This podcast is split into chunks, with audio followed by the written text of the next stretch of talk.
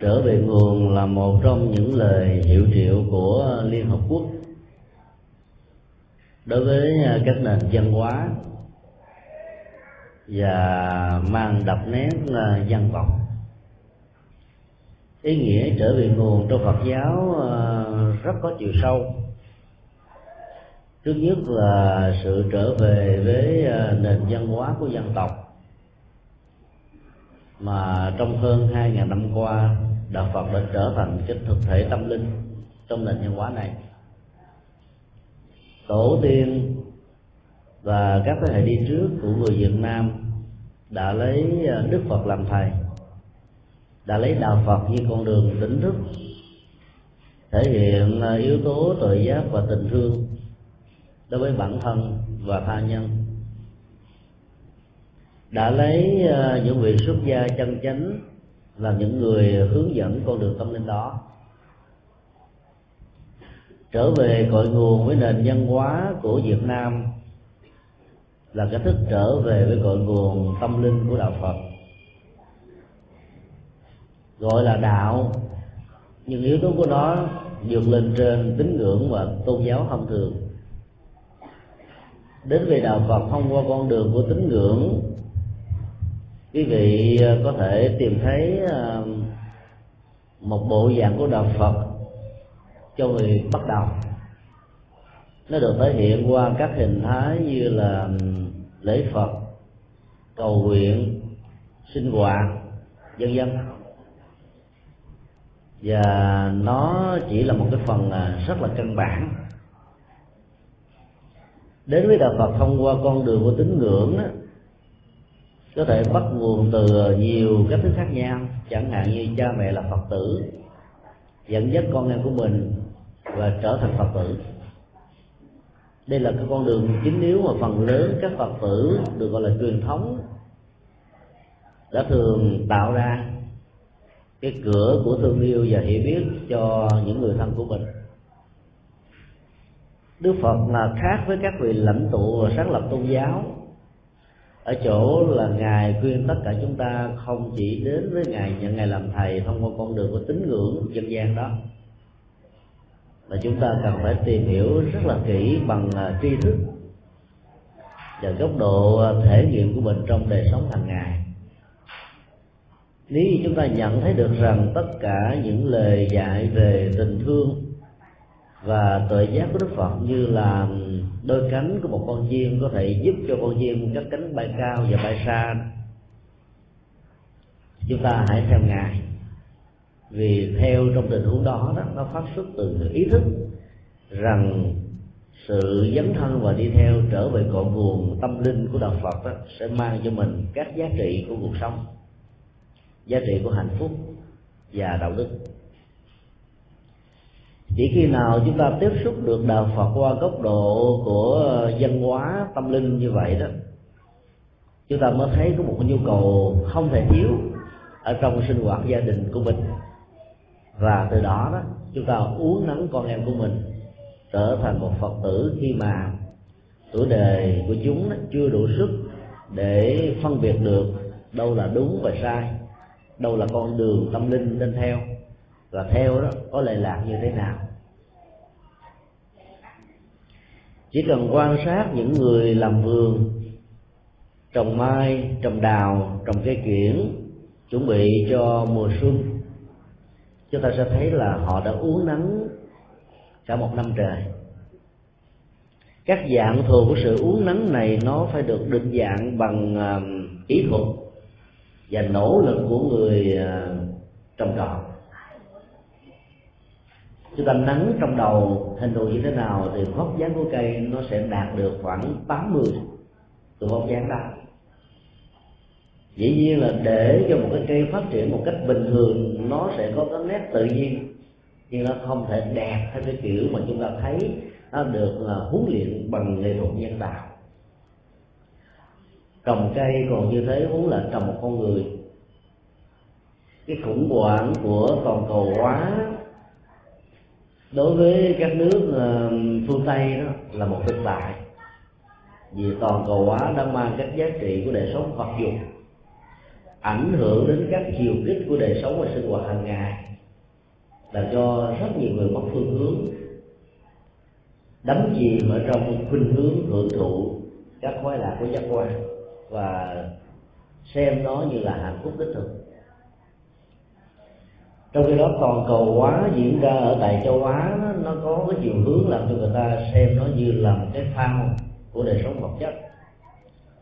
Châu Á nghèo khó cho nên hướng về vật chất, chính vì thế mà sự toàn cầu hóa và hội nhập đó, trong thời hiện đại này, nếu đánh mất cái cội nguồn văn hóa tâm linh hay còn gọi là văn hóa tỉnh thức của đạo Phật đó, chúng ta sẽ trở thành kẻ nô lệ của đời sống vật dụng, và giàu cho nhà cao cửa rộng, phương tiện vật chất đủ đầy, bản chất của hạnh phúc sẽ mất hết.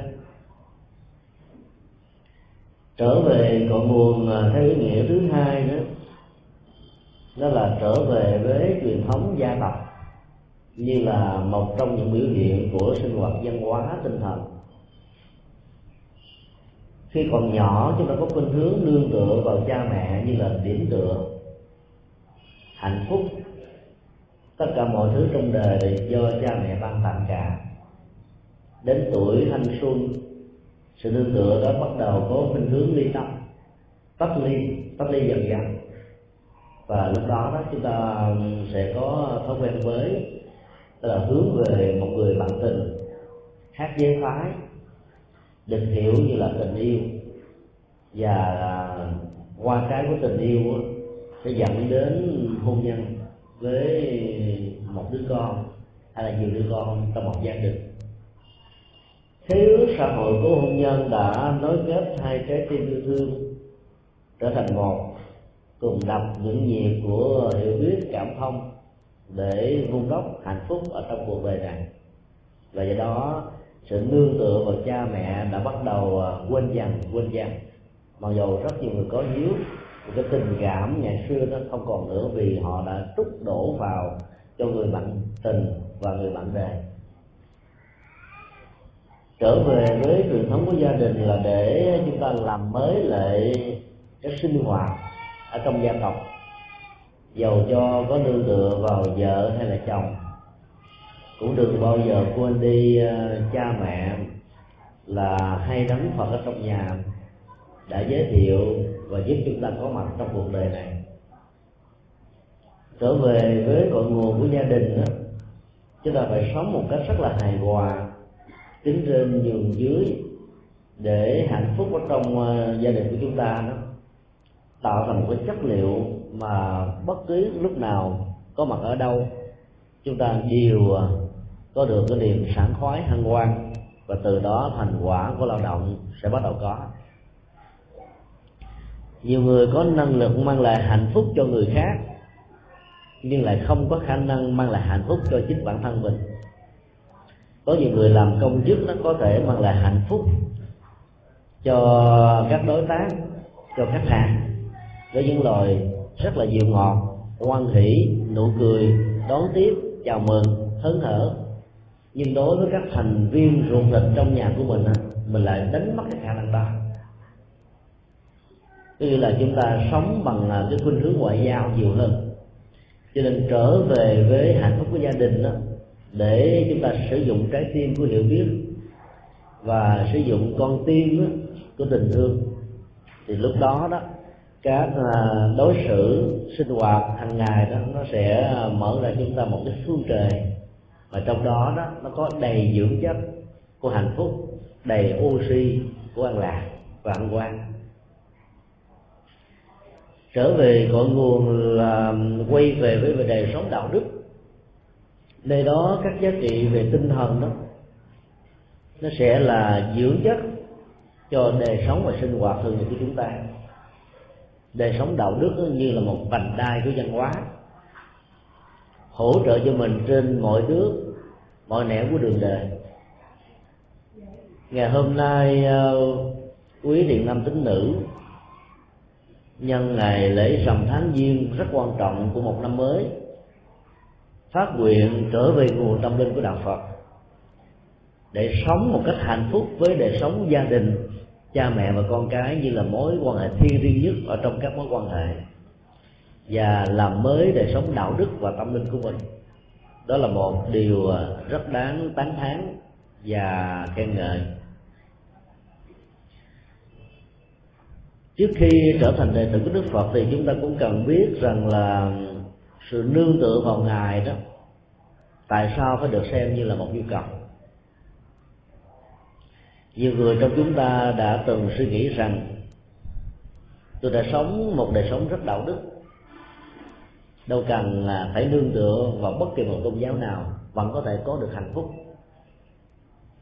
Lời nói đó rất đúng, nhưng nó chỉ có được một phần, và cái đúng này đó nó thích hợp cho một số rất ít những con người có sự nỗ lực một cách chính chắn từ bản thân mình, và do đó không sa vào bất kỳ một cạm bẫy nào ở trong đời như là những thách đố.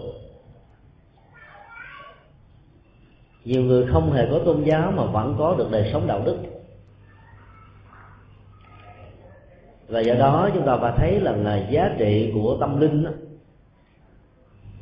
một mặt đó, nó nương vào đời sống tôn giáo, nhưng mặt khác đó, nó nương vào cái ý thức về giá trị của sinh hoạt hàng ngày. Cho nên khi chúng ta sống được một đời sống phù hợp với luật pháp của xã hội, chúng ta có được sự bình an ở mức độ ban đầu, cho nên là không có nỗi sợ hãi về bất kỳ một sự trừng phạt nào có thể có. Nhưng bản chất của một cái đời sống không vi phạm luật pháp đó, nó chỉ là bước ban đầu của hạnh phúc thôi.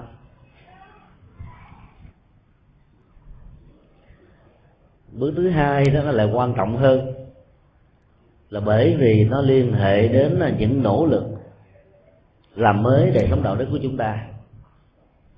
Không vi phạm luật pháp đó là không bị luật pháp trừng trị. Hạnh phúc đó là chỉ có một phần rất nhỏ về việc không sợ hãi thôi. Còn làm các việc lành đó bằng một thái độ vô ngã vị tha sẽ giúp cho chúng ta có được một đời sống phước báo lâu dài. Phước báo là nền tảng của hạnh phúc, vì phước báo đó nó là bệ đỡ cho chúng ta trong các biến cố của cuộc đời: thăng trầm, vinh nhục, thành công, thất bại, khổ đau, hạnh phúc, khen và chơi, như các ngọn gió lốc nó thổi từng giờ từng cơn qua cuộc đời của chúng ta. Thiếu nền tảng của điểm tựa tinh thần và tâm linh đó, chúng ta khó có thể vượt qua được tất cả các thách đố trong cuộc đời. Cho nên quy ngưỡng và nương tựa vào Đức Phật là một nhu cầu không thể thiếu. Khi nãy khi chúng tôi nói rằng là ở tuổi uh, trẻ thơ đó chúng ta có khuynh hướng nương vào cha mẹ, trong khi đó ở tuổi thanh xuân nó có khuynh hướng nương vào uh, người tình, sau đó là vợ hay là chồng. Đó là một cái quy luật và tâm lý rất là tự nhiên. Phận con gái còn nương cha mẹ, đó là câu kinh ở trong uh, Kinh Du Lan của Đạo Phật, nói về cái khuynh hướng tách ly tình cảm đối với cha mẹ và thay thế đó là tình cảm của người tình. Còn con trai đó ít gần gũi hơn.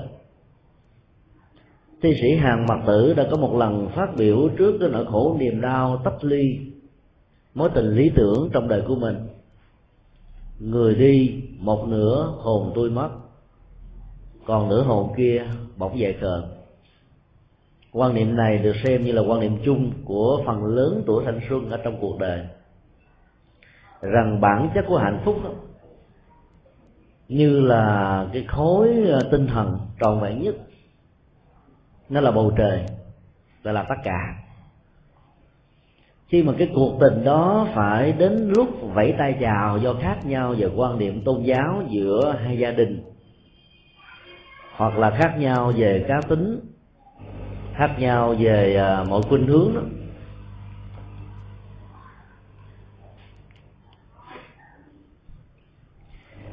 thì sự chia tay nó sẽ làm cho bản chất của hạnh phúc đó, đó nó bị vỡ làm đôi.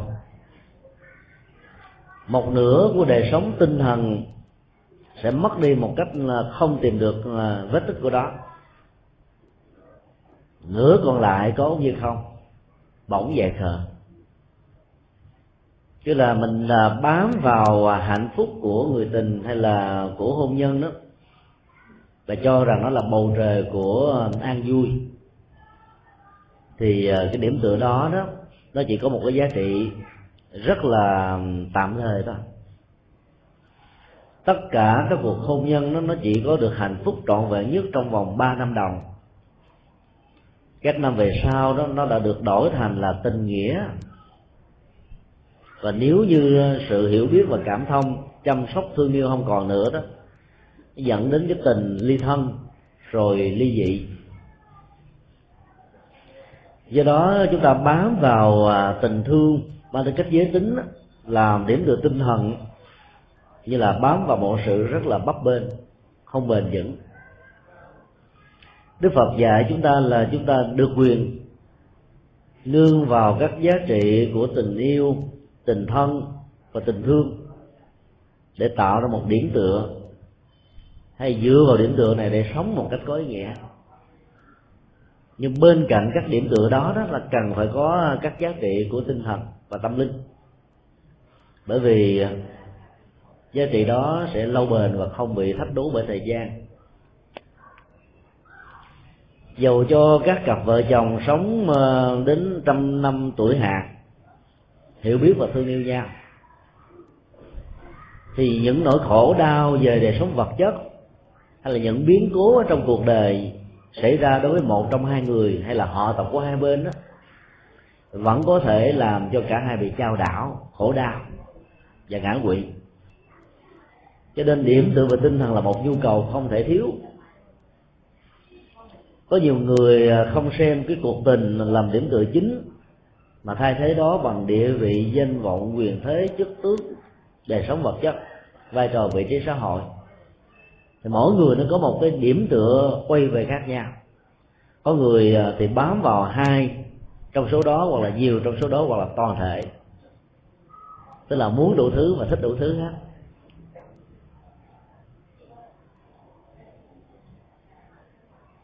Nhu cầu hướng về đời sống tinh thần sẽ làm cho cả hai bên nó sống được an vui và hạnh phúc.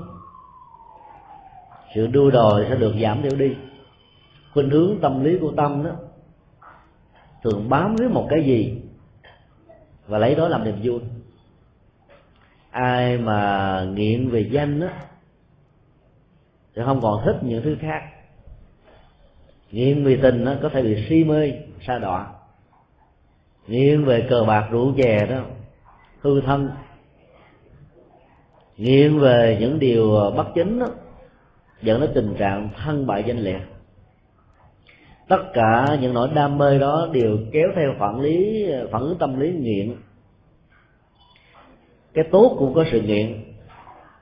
Nghiện đi học, nghiện làm lành, nghiện ăn cơm, nghiện uống nước, nghiện sinh hoạt, nghiện thể thao, đều là những cơn nghiện tốt. Giữ các cơn nghiện này đó thì chúng ta sẽ quên đi những thói quen tiêu cực ở trong cuộc đời. Và nếu như cả vợ lẫn chồng, cha mẹ lẫn con cái, anh em bầu bạn với nhau đều có một điểm tựa tâm linh chung đó, thì trong lúc bất hòa chúng ta có thể nương vào tinh thần đó để chúng ta vượt qua các điểm dị biệt.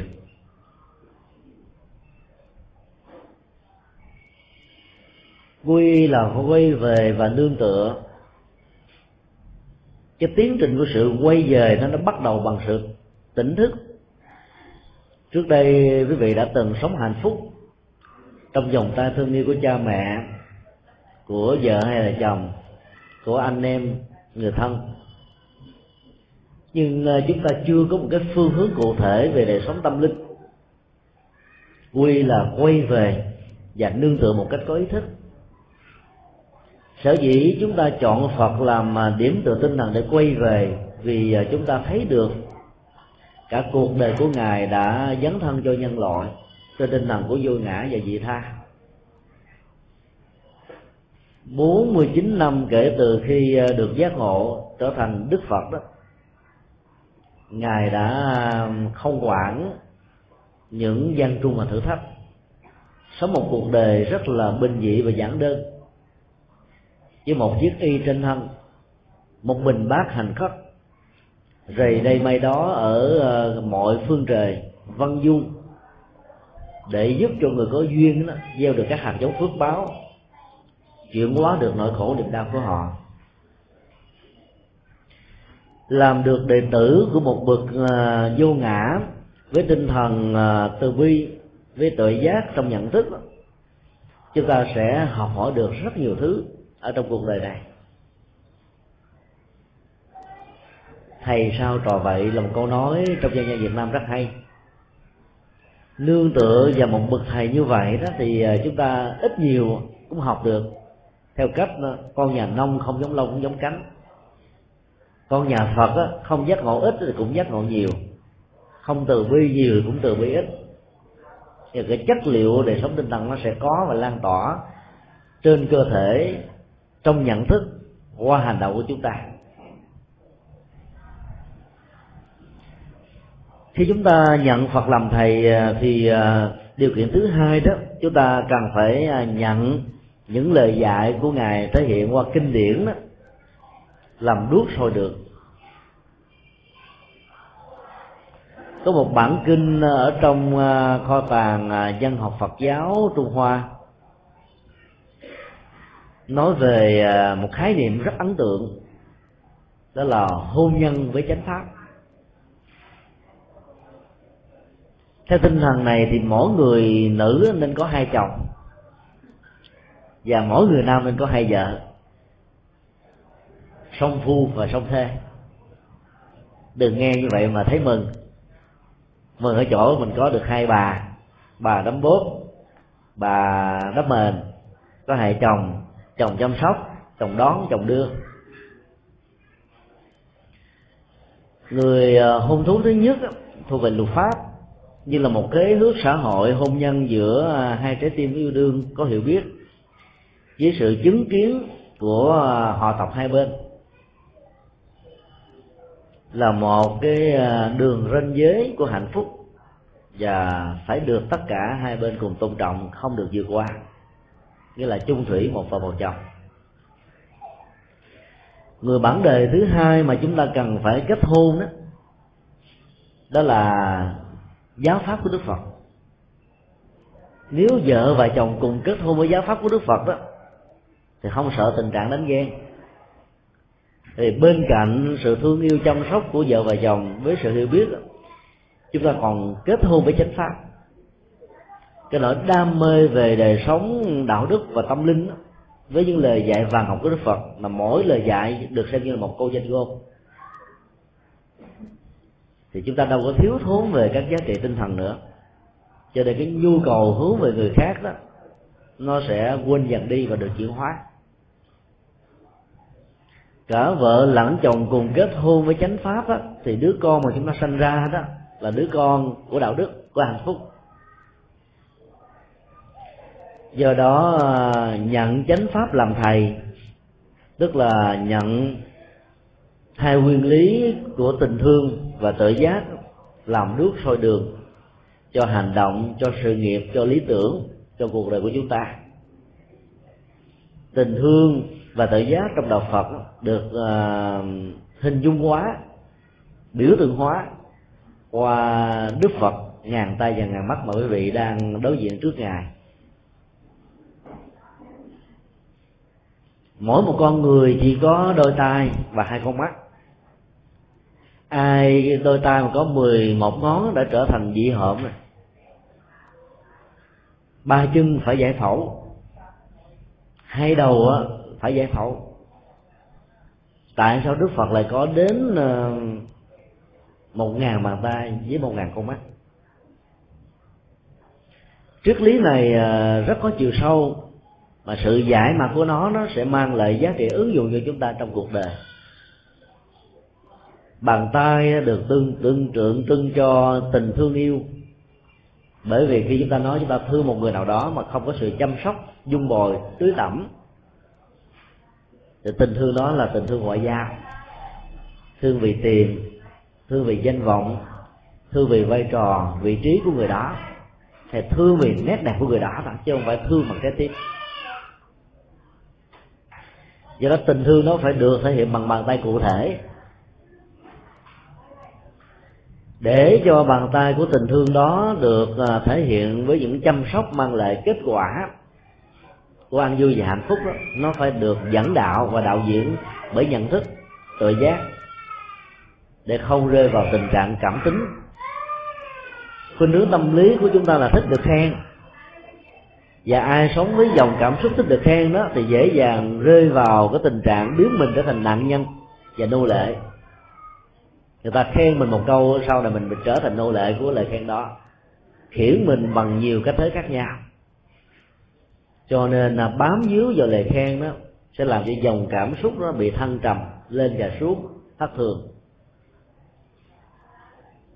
Do đó phải để cho hành động của tình thương được dẫn đạo và đạo diễn bởi tự giác. Thương thể hiện một lúc không chưa đủ, phải nhiều lần.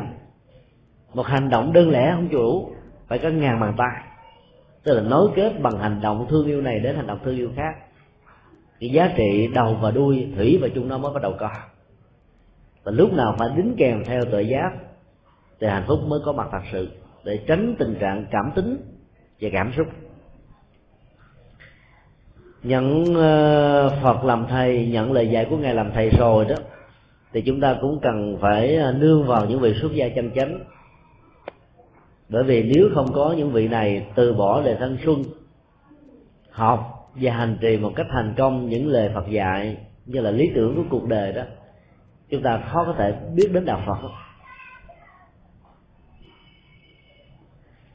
Mỏ vàng luôn luôn có ở dưới lòng đất, các quặng khác cũng có, nhưng nếu không có các kỹ sư để khai thác nó đó, thì giá trị của nó có có trở thành không. Các vị xuất gia như là những vị kỹ sư tâm hồn, giúp cho chúng ta bằng cách là hướng dẫn đời sống tinh thần, để từ đó chúng ta biết được Phật là bậc thầy vĩ đại và là bậc tự giác trong cuộc đời để chúng ta nương về. Do đó khi chúng ta quay về nương tựa đó, chúng ta phải hướng về đời sống tinh thần và xem Phật lời dạy của Ngài qua kinh điển cũng như những vị xuất gia chân chánh là ba viên ngọc quý. Nương tựa vào ba viên ngọc quý này thì chúng ta sẽ sống một cách rất là an vui trước mọi biến cố thăng trầm ở trong cuộc đời. Thì điểm tựa tinh thần đó, nó sẽ giúp cho mình vượt qua được nỗi khổ và niềm đau. Bây giờ tất cả quý vị hãy chắp tay trang nghiêm trước ngực, lập theo lời hướng dẫn của chúng tôi để tự mình phát nguyện làm đệ tử của Đức Phật, giáo pháp của Ngài và những vị xuất gia chân chánh. Đệ tử chúng con tên là, nhẩm tên mình trong đầu, từ nay cho đến trọn đời xin nhận Phật làm thầy, người đưa đường chỉ lối cho con trong cuộc đời. Quý vị lại một lại.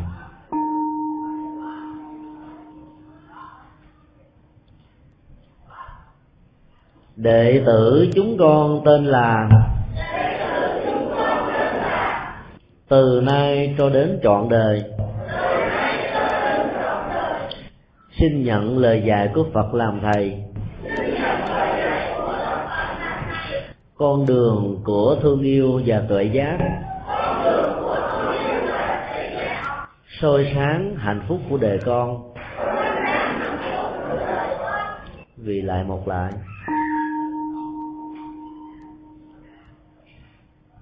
Đệ tử chúng con tên là,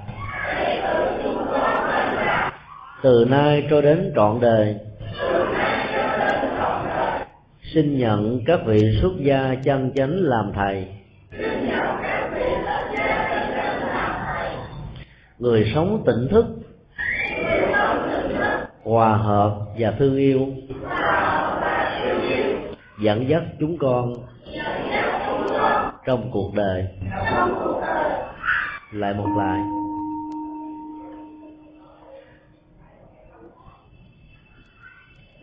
Khi quý vị tự mình phát nguyện nhận Đức Phật làm thầy, nhận lời dạy của Ngài làm thầy và những vị xuất gia chân chính làm thầy, quý vị từ nay cho đến trọn đời đã trở thành một vị Phật tử, tức là con của Đức Phật về phương diện tâm linh. Bản chất của sự quay về và nương tựa đó gồm có hai vế: vế quay về và vế nương tựa. Quay về là quay với Đức Phật, về với chánh pháp và về với những vị xuất gia chân chánh. Nương tựa đó, nó liên hệ đến đời sống đạo đức. Khi nãy chúng tôi nói rằng là có người nương vào danh, lợi, tình, tiền, địa vị, chức tước, đời sống vật chất, gần gũi hơn, có ý nghĩa hơn cha mẹ, tình yêu, tình thương, con cái, vân vân. Và tất cả sự tương tự đó có một giá trị rất là giới hạn. Sự nương tựa vào Phật pháp tăng là một nhu cầu không thể thiếu. Và khi nương tựa vào Ngài đó, chúng ta phải thấy rằng là các khuynh hướng tín ngưỡng và tôn giáo dân gian đó nó không cần thiết đối với chúng ta nữa. Phật giáo khuyên chúng ta là khi nhận Phật làm thầy đó, chúng ta phải học thêm một cái vế thứ hai: không nhận trời, tức là thượng đế, thần linh, ma quỷ và bái vật phái làm nên nương tựa về đời sống tinh thần của mình. Mặc dù quý vị có nhu cầu và được khuyến khích nghiên cứu tìm hiểu bất kỳ một tôn giáo nào, các học thuyết nào, nhưng mà nương về các học thuyết, các tôn giáo đó thì không cần, là bởi vì Phật đó, là bậc tuệ giác đã đủ đầy để chúng ta nương và để chúng ta học hỏi. Quy pháp rồi thì chúng ta sẽ không cần có nhu cầu học hỏi theo các tôn giáo tín ngưỡng để mong cho thần và thượng đế đó ban phước và tránh đi các tai họa trong cuộc đời, vì chúng ta hiểu rất rõ qua lời dạy của Ngài là nhân quả quyết định mọi vận mệnh trong cuộc đời này. Nhân quả là một tiến trình tất yếu của hành động. Các hành động có ba phương diện: hành động của tay chân, của lời nói và của sự suy nghĩ. Hành động, tay chân và lời nói được thể hiện một cách do sự chủ đạo của tâm. Cho nên khi mình làm chủ được các hành động theo hướng có đề có đạo đức đó, thì chúng ta không còn sợ hãi và chúng ta không còn nguyện cầu các thượng đế và thần linh phù hộ. Chúng ta hãy tự phù hộ cho chính mình bằng đời sống phước báo và đời sống công đức.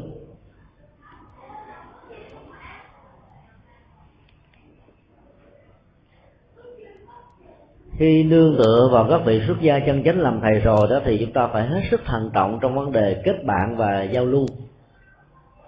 Trong kinh Đức Phật dạy đó, thà sống đơn độc một mình giống như là vua ơi chúa ở rừng sâu, không kết bạn với người ngu.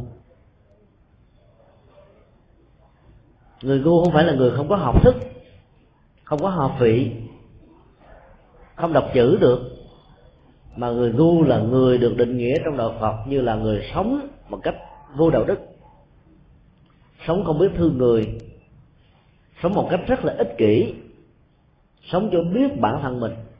Ai sống như vậy được đạo Phật định nghĩa là người ngu.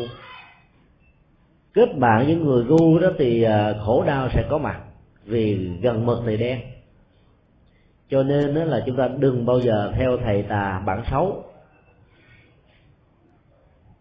Ngày năm tháng hai năm hai nghìn lẻ bảy vừa qua đó, chúng tôi vào trại tù K hai mươi Châu Bình, huyện Giồng Trôm, tỉnh Bến Tre để chia sẻ một pháp thoại quay đầu là bờ cho một nghìn tám trăm bốn mươi bảy phạm nhân tuổi từ mười tám cho đến ba mươi.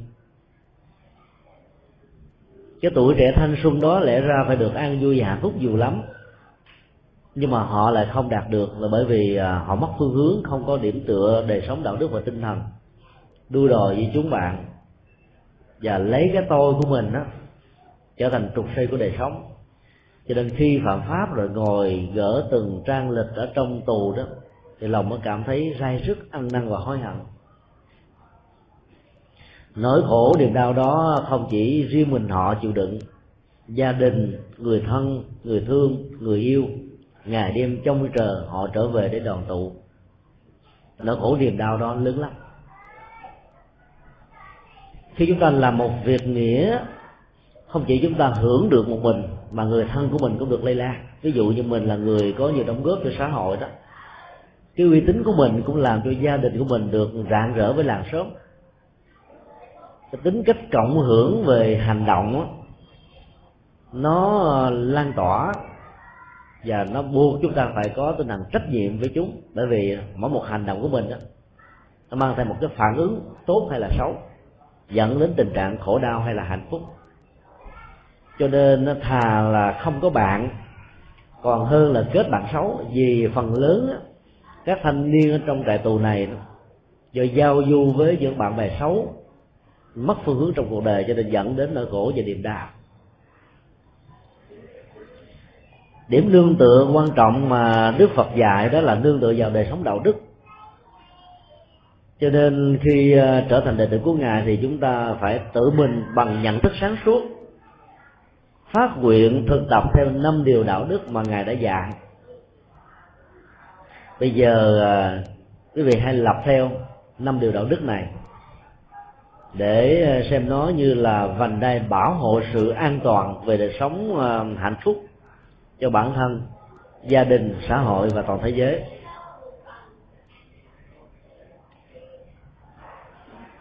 Điều đạo đức thứ nhất, không được giết hại.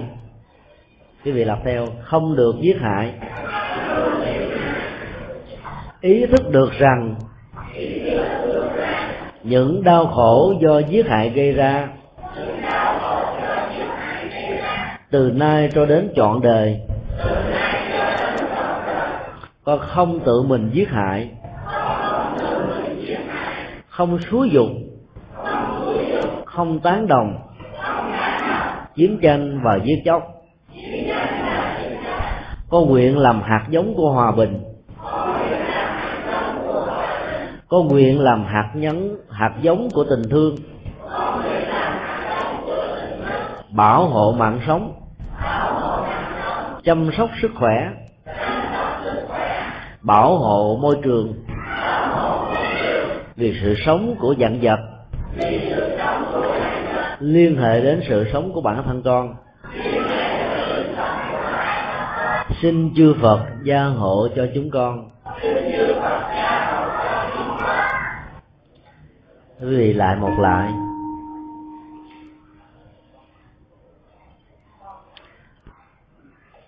Trong điều đạo đức thứ nhất này, Đức Phật khuyên chúng ta không nên sát hại con người, vì mạng sống của con người là quý báu nhất. Tất cả các cuộc chiến tranh diễn ra trên thế giới xưa cũng như nay là bởi vì người ta không nhìn thấy được mạng sống là quý báu.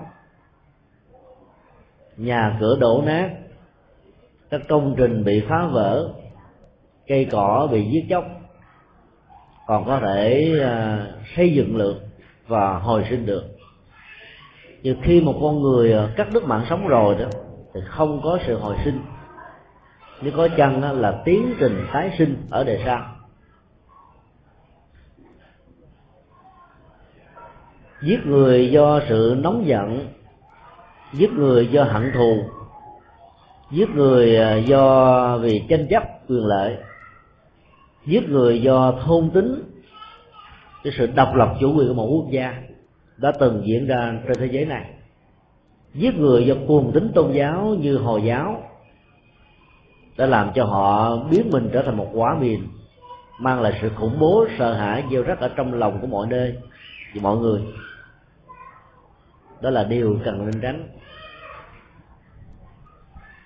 Trong những tình huống khi mà quốc gia bị lâm nguy Thì tinh thần nhập thế của Phật giáo cho phép chúng ta trở thành một công dân yêu nước, bởi vì ơn quốc gia được đạo Phật đưa lên trở thành một trong những ơn ích mà con người cần phải ghi nhớ và đền đáp. Thì trong tình huống này đó, chúng ta có thể trở thành một nghĩa sĩ mang tâm trạng của một con người yêu nước, mang trái tim của tình thương yêu đối với những người đồng loại nói chung, ngăn chặn giặc ngoại xâm không gieo rắc nỗi khổ niềm đau tàn phá trên quốc gia của mình. Thì lòng từ bi đó nó sẽ làm cho cái nghiệp sát sanh đó của chúng ta, bằng động tác bóp cò, dùng vũ khí lao tới phía trước để đâm kẻ giặc đó, nó không phải là phản ứng của lòng sân hận giải quyết ăn oán giang hồ giữa hai quốc gia, giữa hai thế trận ta và giặc. Thì nghiệp sát đó nó sẽ giảm đi ở một mức độ tối đa, vì động cơ đây là hoàn toàn khác. Cho nên những vị tướng có tinh thần yêu nước thật sự và có được đạo lý của lòng từ bi nhà Phật dạy dỗ đó sẽ sống rất thọ. Chúng ta thấy như đại tướng Võ Nguyên Giáp là một vị Phật tử trở thành vị anh hùng của dân tộc trong thời cận đại này. Rồi ngày xưa đó, thời Trần từ thế kỷ thứ mười, thời Lý và Trần thế kỷ thứ thứ thứ mười đến thế kỷ thứ mười bốn, đã làm cho Phật giáo trở thành là hung cường cho quốc gia, chống lại các dấu giày xâm lược của giặc Trung Quốc, ba lần chiến thắng giặc Nguyên Mông là cũng nhờ vào thời Trần. Vị đại tướng tài năng thời đó là Trần Hưng Đạo, cũng là một Phật tử, bây giờ được dân tộc Việt Nam tôn thờ như là một vị thần anh minh của dân tộc. Và dĩ nhiên khi mang thân phận của một người Phật tử mà là tướng ra trận nữa, thì lòng từ bi cần phải có, nên tuổi thọ được gia tăng. Nghiệp sát đó dĩ nhiên là mình phải gánh lấy, vì mình làm việc gì thì mình phải chịu kết quả của nó. Cho nên trong tình huống của tự vệ và yêu nước đó, thì việc giết hại đó có thể được thực hiện, nhưng nó phải phát xuất từ lòng từ bi, chứ đừng vì khói súng, máu đổ, thịt nát, xương tan, sự tàn tóc mà cơn hận thù được trỗi dậy để làm động cơ. Thì uh, nỗi khổ niềm đau với ăn oán giang hồ không chỉ ở đời này mà còn theo chúng ta đời đời kiếp kiếp về sau nữa.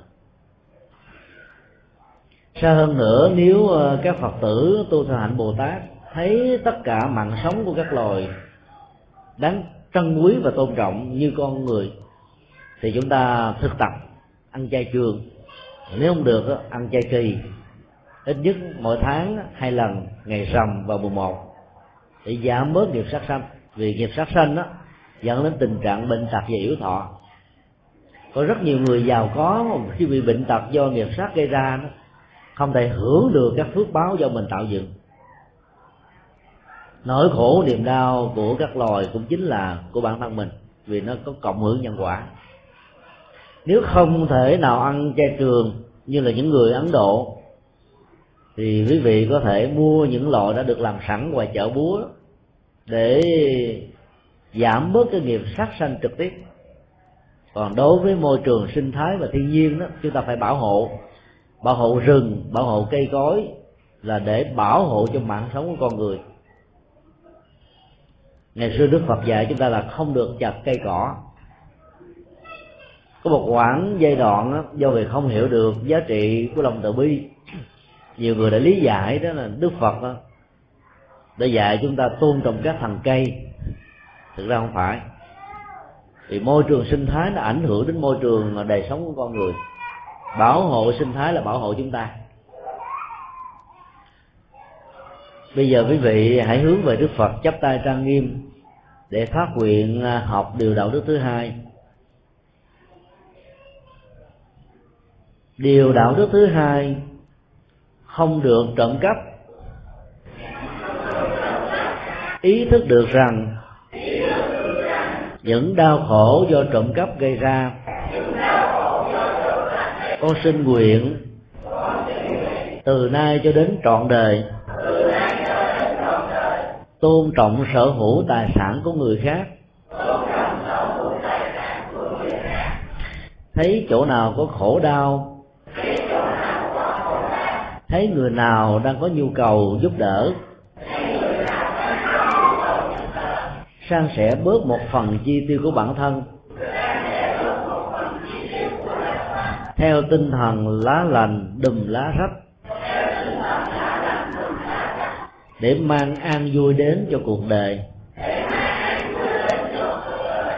Xin chư Phật hãy gia hộ cho chúng con. Quý vị lại một lại.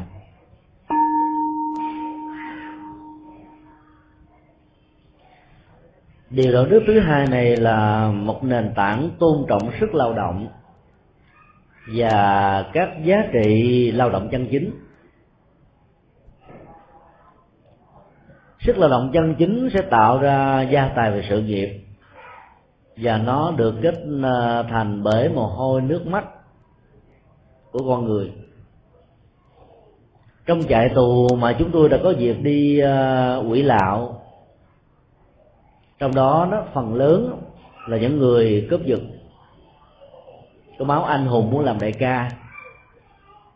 Tình thương của họ cũng có, họ chăm sóc cho đàn em của mình một cách rất là tỉ mỉ và chi tiết. Nhưng trong khi đó đó, cha mẹ ruột, vợ của họ, con của họ bị bỏ lăn và bỏ lóc, bởi vì khi được khi không. Mỗi khi họ ăn mừng cướp giật được tài sản của một người nào đó đó, bằng cách là chia chác điều với nhau đó, thì ở đó, đó nó có một nỗi khổ niềm đau, những giọt nước mắt. Mồ hôi và công sức của con người tạo ra đó, nó rất là đáng quý trọng, mà khi bị đánh mất đi rồi đó, có nhiều người phải mất đến cả hàng tháng, hàng năm mới có thể khôi phục được. Ăn trên mồ hôi và nước mắt của người khác bằng sự cướp giật, lừa đảo với nhiều hình thái khác nhau, chỉ là sự mua vui trong chốc lát. Mà đạo Phật thường dạy đó là ham vui khổ vô cùng. Cái khổ đau đó nó được kết nối bằng tu đài, bằng uất hận, bằng nhân quả, bằng quả báo, và bằng sự chịu đựng ở trong tuổi và dục.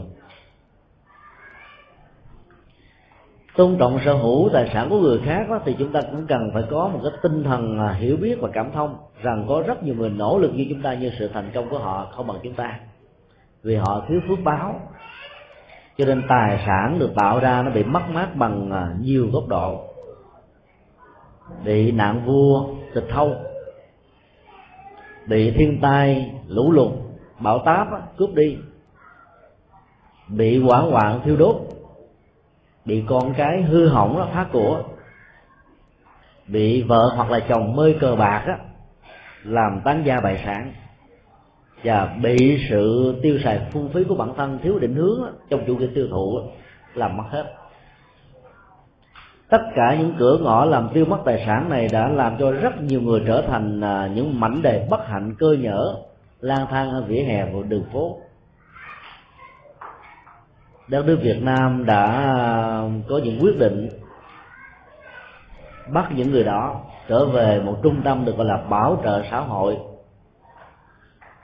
với cái mức bảo trợ rất là thấp, mỗi ngày chi tiêu ăn uống và thuốc thang năm ngàn một đầu người. Chúng tôi đã có dịp đi rất nhiều trung tâm bảo trợ xã hội như vậy. Họ sống tại đây và chết tại đây. Nhiều trung tâm có nghĩa trang chôn tại chỗ, nhiều trung tâm có nhà hoàng. Cái nỗi khổ niềm đau do vì không có tài sản đó, đã làm cho rất nhiều người phải chọn con đường cướp giật, là bán cái thân phận của mình để nuôi sống cho bản thân mình hàng ngày và hàng giờ. Nỗi khổ niềm đau đó đã làm cho họ đánh mất hết các giá trị của đời sống đạo đức. Cho nên khi gặp những mảnh đời bất hạnh như vậy đó, chúng ta nên lấy theo tinh thần của nhà Phật đó, lá lành ít đùm á, lá rất ít, lá rất nhiều đùm lá rất tơi tả. Tức là ai cũng khổ, ai cũng đau, ai cũng có những nhu cầu. Nhưng mà nhìn xuống bên dưới đó, chúng ta thấy là trong cuộc đời này có nhiều người bất hạnh hơn chúng ta nữa. Cho nên chúng tôi thường khuyên các Phật tử là nên cố gắng tháp tùng theo những đoàn từ thiện, cho con em của mình chứng kiến và tự bàn tay phát những phần quà cho những trẻ em mồ côi lang thang sống bụi đời rơi để bay đó, để từ nhỏ chúng có ý thức được cái giá trị của đời sống hạnh phúc, cái quyền được học, cái quyền được trưởng thành, cái quyền được chăm sóc, và từ đó không có sống phung phí, không có sống mất phương hướng trong hưởng thụ ở trong tương lai. Sự chia sẻ của chúng ta đã không đòi hỏi phải là một người giàu mới có thể làm được, chỉ cần có tấm lòng. Hay gì đi chợ búa còn lại hai ngàn ba ngàn mua một tờ vé số cầu may trúng độc đắc, nhiều người đó suốt cả cuộc đời mua không trúng độc đắc mà thấy trúng gió, tiếc nuối, buồn bã và than thân trách phận, và hãy dùng những đồng tiền đó đó bỏ vào con heo. Năm nay là năm Đinh Hợi, quý vị nên nhớ là tạo những con heo công đức, cứ ba tháng là khui con heo ra một lần, mang số tiền đó đến các trung tâm để hỗ trợ. Cái việc làm đó nó đòi hỏi chúng ta chỉ cần có trái tim và tấm lòng thôi. Hai trăm đồng cũng được, ba trăm đồng, năm trăm đồng cũng được, góp gió thành bão, tích ít thành nhiều, có tấm lòng là có thể làm được. Chia sẻ bằng sự giúp đỡ đó, nó lại có hai hướng là cứu nghèo và cứu ngặt. Cứu nghèo liên hệ đến các mảnh đề cơ nhở bất hạnh, cứu ngặt nó liên hệ đến thiên tai. Thiên tai bao gồm sóng thần, động đất, bão lụt, hạn hán, mất mùa, bệnh tật, đổ ập lên con người như là quy luật tất yếu của nhân quả. Mà nếu thiếu sự chăm sóc hoặc là chăm sóc một cách chậm trễ của chúng ta đó, khổ đau chết chóc diễn ra nhiều lắm. Năm hai nghìn không trăm lẻ sáu đó, miền Trung đó, thì bị bão, miền Nam cũng bị bão. Nỗi khổ niềm đau của tỉnh Bến Tre chúng ta thấy là trên một trăm hai mươi lăm nghìn căn nhà bị tàn phá, chết chóc chưa nói, bệnh tật chưa nói. Để khôi phục lại mùa màng và đời sống bình thường nó phải mất đến vài ba năm. Cái đoàn từ thiện đạo Phật ngày nay của chùa Giác Ngộ đã đi nỗ lực rất nhiều, nhưng mà nó giống như là một hạt cát trên sa mạc, hoặc là như là một giọt nước rải trên sa mạc, từng giọt bốc khói, tức là không thấm vào đâu. Hàng trăm, hàng ngàn bàn tay thương yêu cũng đến nơi đây để chia sẻ, cũng không thấm vào đâu. Cho đến bây giờ vẫn còn rất nhiều gia đình chưa có một mái nhà để ở, bị sập tan nát, không còn gì cả. Nỗi khổ niềm đau nó lớn lắm. Phái đoàn từ điểm chúng tôi đến nó có nhiều nơi đó họ chờ từ sáu giờ sáng, mười một giờ chúng tôi mới có mặt. Cái gì làm cho họ phải chờ đợi như vậy? Nỗi khổ niềm đau, nhu cầu để sống. Thấy được như vậy đó thì sự chia sẻ nó nó sẽ làm cho mọi người được an vui và hạnh phúc. Có tấm lòng thì chúng ta có thể làm được. Bây giờ quý vị hãy chắp tay trang nghiêm trước ngực để phát nguyện văn giữ điều đạo đức thứ ba: không được nói láo, không được nói láo. Ý thức được rằng, ý thức được rằng những đau khổ do nói láo gây ra, những đau khổ do nói láo gây ra. Tôi xin nguyện, tôi xin nguyện từ nay cho đến trọn đời, từ nay cho đến trọn đời không nói những lời sai sự thật, không nói những lời gây chia rẽ, không nói những lời gây chia rẽ, không nói những lời tục tiểu, không nói những lời tục tiểu, không nói những lời vô nghĩa, không nói những lời vô nghĩa, để mang lại sự hiểu biết và thương yêu, để mang lại sự hiểu biết và thương yêu cho mình và người, cho mình và người trong giao tế, trong giao tế cũng như trong đời sống. Xin chư Phật gia hộ cho chúng con. Xin chư Phật gia hộ cho chúng con. Trong điều đạo đức thứ ba này nó gồm có bốn vế. Vế thứ nhất dạy chúng ta thói quen tuyên bố sự thật, tức là không tuyên truyền những gì mà mình không biết rằng là là nó có đúng.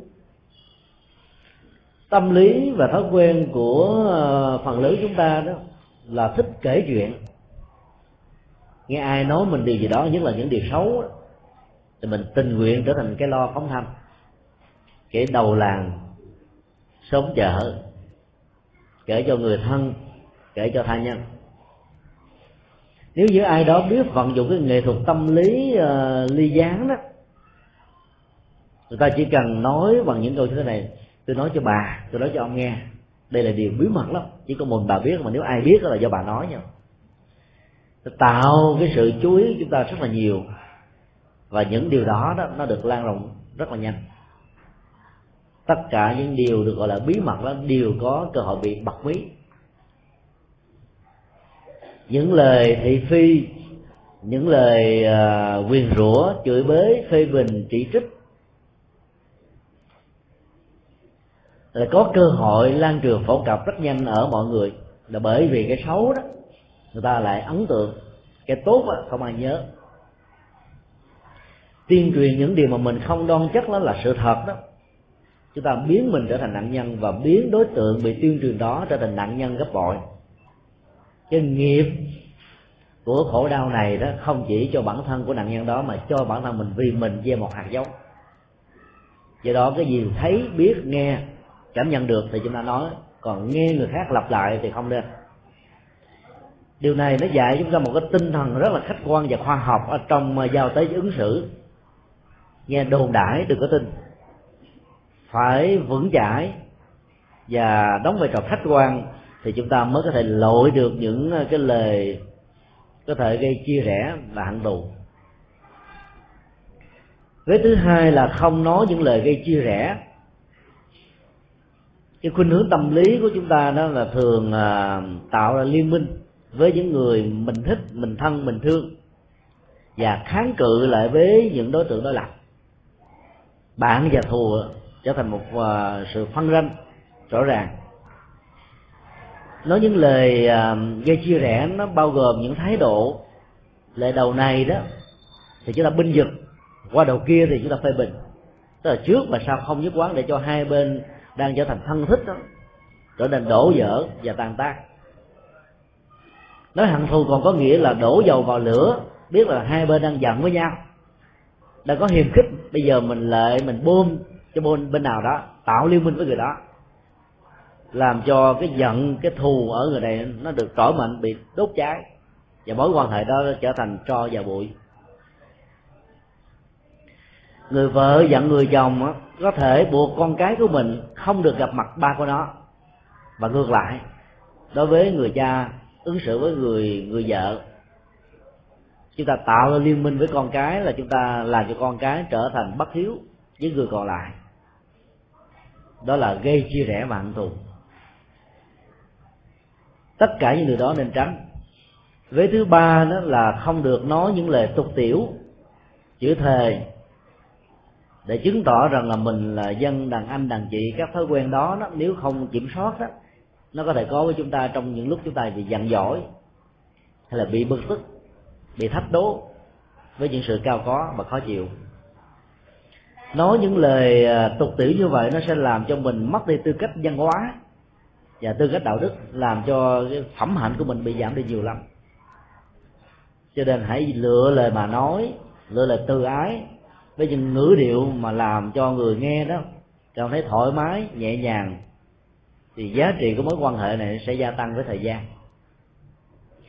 Vế thứ tư là không nói những lời vô nghĩa, tức là tiết kiệm cái năng lượng của sự phát ngôn, bởi vì nói lời vô nghĩa nó mang lại rất nhiều sự rắc rối.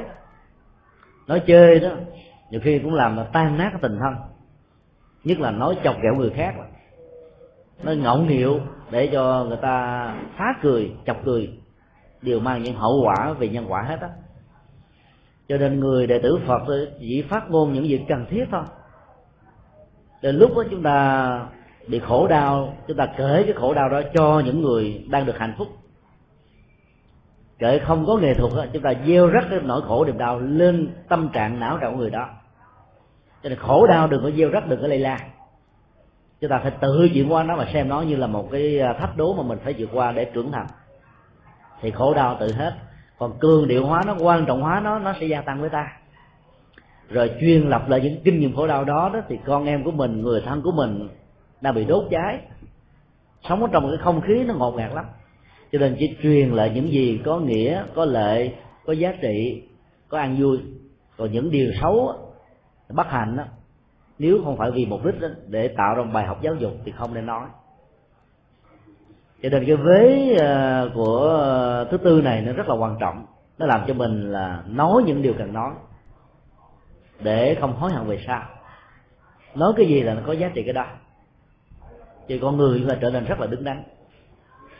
Bây giờ tất cả quý vị hãy chắp tay trang nghiêm để phát nguyện quan giữ điều đạo của thứ tư: không được ngoại tình, ý thức được rằng những đau khổ do ngoại tình gây ra. Chúng con phát nguyện từ nay cho đến trọn đời sống chung thủy một vợ một chồng, trong hiểu biết và thương yêu, chia sẻ và tha thứ, để gia đình mình được an vui và xã hội được hạnh phúc. Xin chư Phật gia hộ cho chúng con.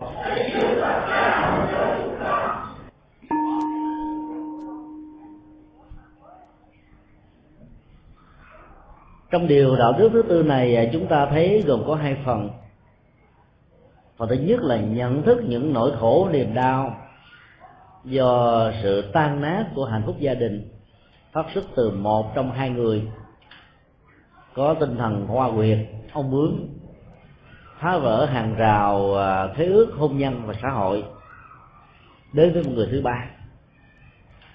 Kể từ khi người thứ ba đó có mặt ở trong đời sống của một trong hai người đó, cái niềm thương yêu hạnh phúc nó bị mất đi mấy mươi phần trăm, nó không còn trọn vẹn nữa.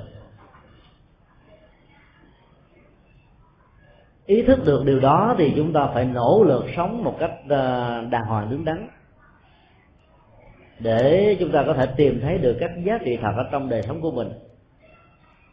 Của nướng tâm lý con người là đứng núi này trong núi nọ, đến lúc cái mình đang có là mình không thấy quý trọng, lại đi tìm kiếm những cái khác, và từ đó dẫn đến con đường của vong thân, quên mất mình và đánh mất người khác. Với thứ hai là một lời yêu cầu chúng ta phải bảo hộ hạnh phúc của mình và bảo hộ hạnh phúc của người khác bằng đời sống chung thủy một vợ một chồng. Tâm lý học nhà Phật dạy chúng ta chung thủy từ tâm tưởng và nhận thức. Ngoại tình trong tâm tưởng rất là nguy hiểm, mà ta thường gọi là ông ăn nem bà ăn chả chai. Có nhiều người cứ ngoại tình tâm tưởng, khi nỗi buồn cô đơn giữa hai vợ chồng có mặt đó, đi tâm sự với một người thứ ba, lúc đầu như một sự giải tỏa sự bế tắc, thì về sau thiết lập cái tình tình thân, cảm thấy đây là cái người tâm đầu ý hợp, nghĩ rằng là mình mình ngoại tình trai như vậy nó không có hại cho gia đình. Nhưng vì lâu về dài đó, sự lựa chọn nó có mặt. Sống ngột ngạt với người thân, người người thương đó, sẽ đẩy con người vào cái tình thế là đi tìm kiếm một cái khác thoải mái hơn. Và tình thân ở trong sự chia sẻ đó, nó có thể thiết lập tình cảm và dẫn đến tình yêu.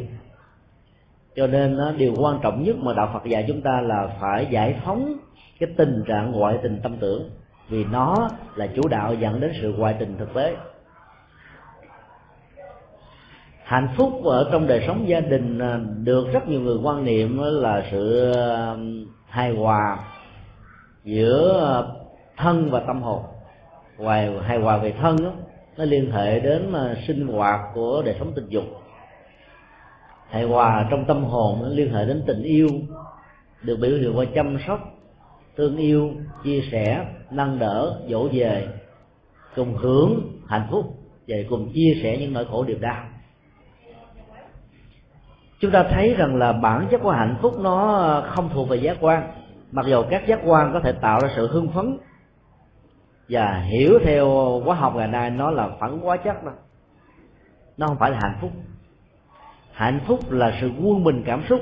Cho nên khi mình tìm được cái sự thăng bằng quân mình trong cảm xúc, làm chủ được thân của mình rồi đó, thì các cái nhu cầu khoái lạc giác quan nó không còn nữa. Cho nên chúng ta tạo ra một sự thân bình hạnh phúc với người bạn đời thông qua khế ước xã hội của hôn nhân, thì chúng ta sẽ tránh được những cái tình trạng dông thân ở trong hưởng thụ. Thì từ đó mình không bao giờ còn những cái nỗi sợ rằng là những cái chứng bệnh truyền nhiễm qua đường máu, đường tình dục nó sẽ có đến bản thân mình. Rất nhiều đôi vợ chồng trẻ phải đối diện với cái chết do H I V và AIDS mang lại, vì một trong hai người đó đã không giữ được mình và truyền cho người còn lại. Đứa con nó sanh ra từ hoa trái của tình yêu giữa hai người đó đã trở thành nạn nhân trực tiếp và phải chết ở trong cái tuổi lẽ ra nó phải được hưởng các cái quyền được sống.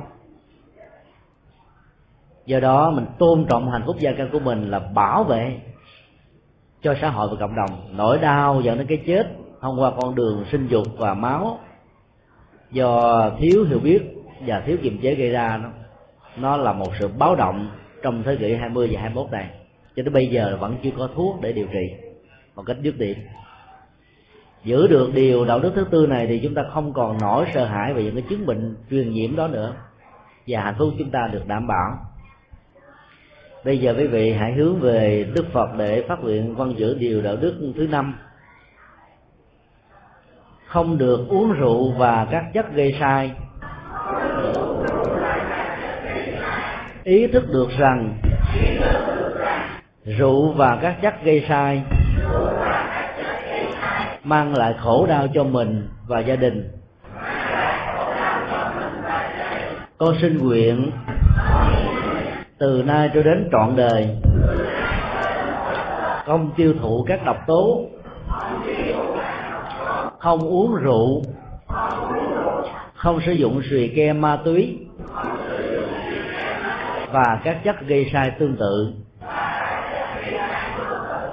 để sức khỏe của thân, sức khỏe của tâm trí được đảm bảo và hạnh phúc của gia đình được có mặt. Xin chư Phật gia hộ cho chúng con.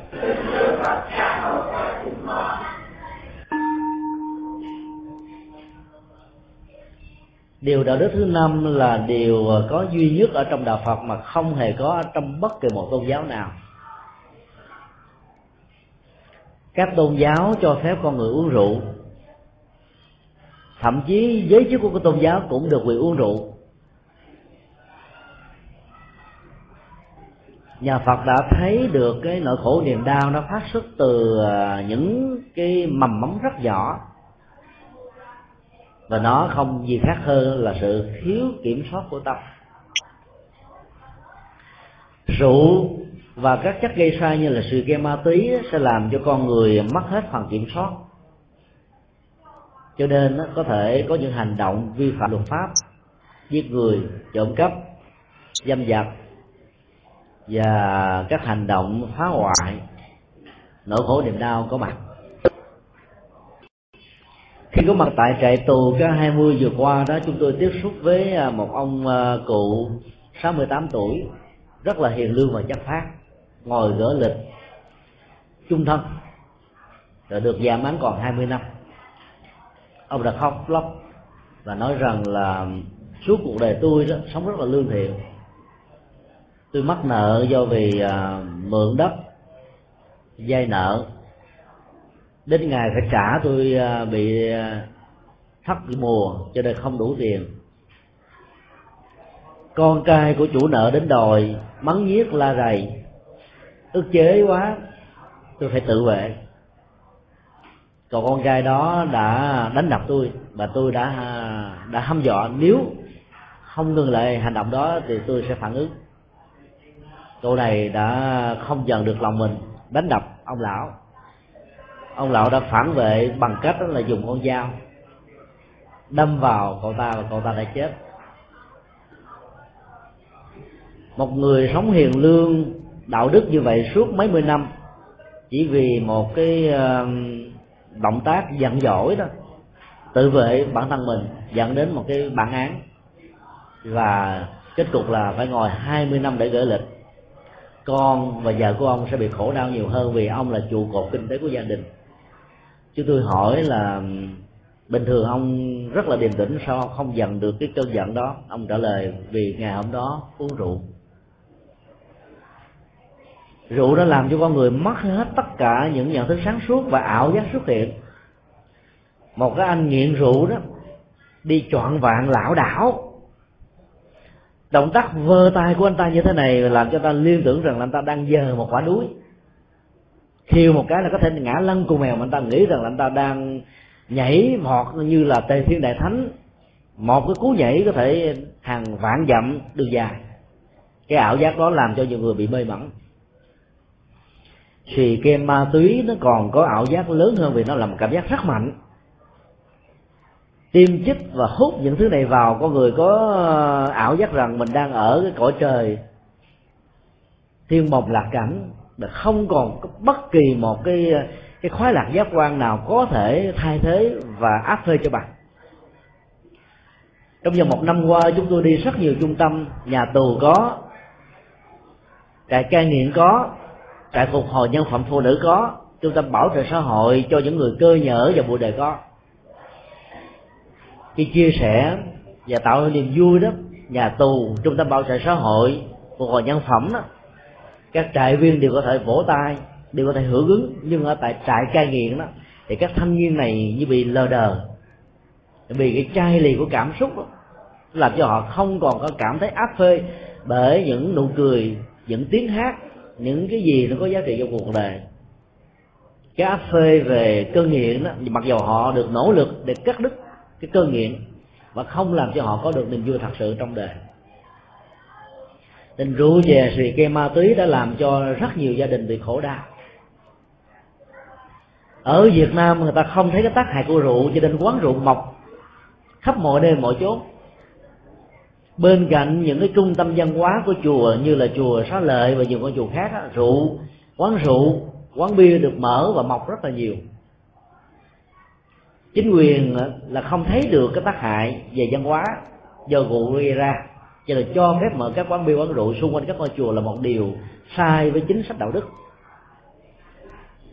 Ở Ấn Độ, rượu chỉ được bán vào ban đêm từ sáu đến tám giờ tối thôi. Ai uống rượu ở nơi công cộng sẽ bị phạt tiền rất cao. Khi mang rượu về nhà uống một mình thì đâu có hứng thú nữa, cho nên cái nghiệp uống rượu được giảm đi. Thế giới tự do người ta không thể cấm được, nhưng mà người ta bắt buộc bằng những cái hệ thống pháp quy để hạn chế một cách tối đa tác hại của nó gây ra về khu vực xã hội và cộng đồng và gia đình. Tiền lương một tháng của những người làm lao động thường nó có thể là một triệu, triệu rưỡi. Một cái buổi nhậu rượu đãi bạn bè đó để chứng tỏ mình là anh hùng có thể nuốt hết tám chín trăm ngàn, thì làm sao vợ và con có thể được hạnh phúc? Cho nên nhà Phật đã dạy chúng ta phải ý thức cái nỗi khổ niềm đau không chỉ tác hại tạo ra bệnh tật, bệnh gan, bệnh phổi hay là kiệt quệ về thân thể và nhiều chứng bệnh tim mạch khác đó, mà nó còn nằm ở chỗ là hạnh phúc gia đình nó, nó đòi hỏi đến sự sinh hoạt và chia sẻ của người chồng đối với vợ và con.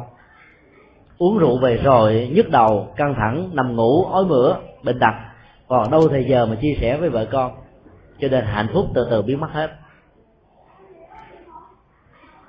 Xì ke ma túy đã làm cho nhiều cha mẹ phải khổ, chết dở và chết cười chứ con cái hư đốn của mình. Do đó phải thấy nó là mầm mống của khổ đau thì chúng ta mới có thể từ bỏ nó bằng cách có ý thức. Tạo ra một thói quen dẫn đến một cơn nghiện rượu hay là xì ke ma túy rồi bỏ nó là nghìn trùng vạn dặm. Nuôi một thói quen nó có thể mất chỉ có một ngày, một tháng thôi, nhưng mà giải phẫu và tẩy não thói quen đó có thể mất đến cả một kiếp người, chưa chắc được thành công nếu không có nỗ lực lớn. Cho nên đừng có dạy gì mà chúng ta mang thói quen xấu vào trong cơ thể, sức khỏe và hạnh phúc của bản thân mình. Giữ được điều đạo đức này thì chắc chắn rằng là các tệ nạn xã hội sẽ giảm đi một cách khá đáng kể. Vừa rồi tất cả quý vị đã phát nguyện tự mình vâng giữ năm điều đạo đức như là nền tảng của hạnh phúc bản thân, gia đình và xã hội. thì chúng ta đã trở thành một con người có hạnh phúc. Có nhiều người rất là sợ quy Tam Bảo vì nghĩ một cách rất là nghi ngờ rằng đó, trở thành đệ tử Phật phát nguyện giữ năm điều đạo đức mà là không được đó, tội lỗi sẽ nhiều hơn. Đó là một quan niệm sai. Chẳng lẽ quý vị muốn tù đài, muốn tội, muốn nghiệp báo, muốn khổ đau, muốn kiếp sau của mình là chì da chóc dẫy? Cho nên đó, nương vào việc quay về nương tựa và ba ngôi báo về phương diện tâm linh và năm điều đạo đức về phương diện đạo đời sống đó, thì chúng ta sẽ có cơ hội thăng hoa giá trị đời sống của mình. Giả sử khi quy Tam Bảo rồi quý vị chưa giữ được trọn vẹn năm điều đạo đức đó, thì quý vị cũng nhờ có ý thức rằng nó có tác hại và giờ đó có thể bỏ ở trong tương lai. Giữa một người tạo tội không có ý thức và một người tạo tội mà có biết rằng là đây là một điều tội lỗi đó, thì người có ý thức đó dễ dàng thoát khỏi. Đó là theo tinh thần nhà Phật. Vì chúng ta biết đó là một điều xấu, cho nên không dứt được bây giờ thì chúng ta cũng dứt được ở tương lai. Còn những người làm tội mà không biết rằng nó là tội thì cái tội đó nó lúng lúc sâu nhiều hơn, dẫn đến tình trạng là cùi không sợ lỡ, điếc không sợ súng. Cho nên làm đệ tử Phật thì ý thức về tạo tội dẫn đến hậu quả khổ đau và ý thức về việc làm phước, giữ đời sống phước báo đó sẽ mang lại hạnh phúc, sẽ giúp cho mình đứng vững ở trong các ngọn gió thăng trầm vinh nhục ở trong cuộc đời này.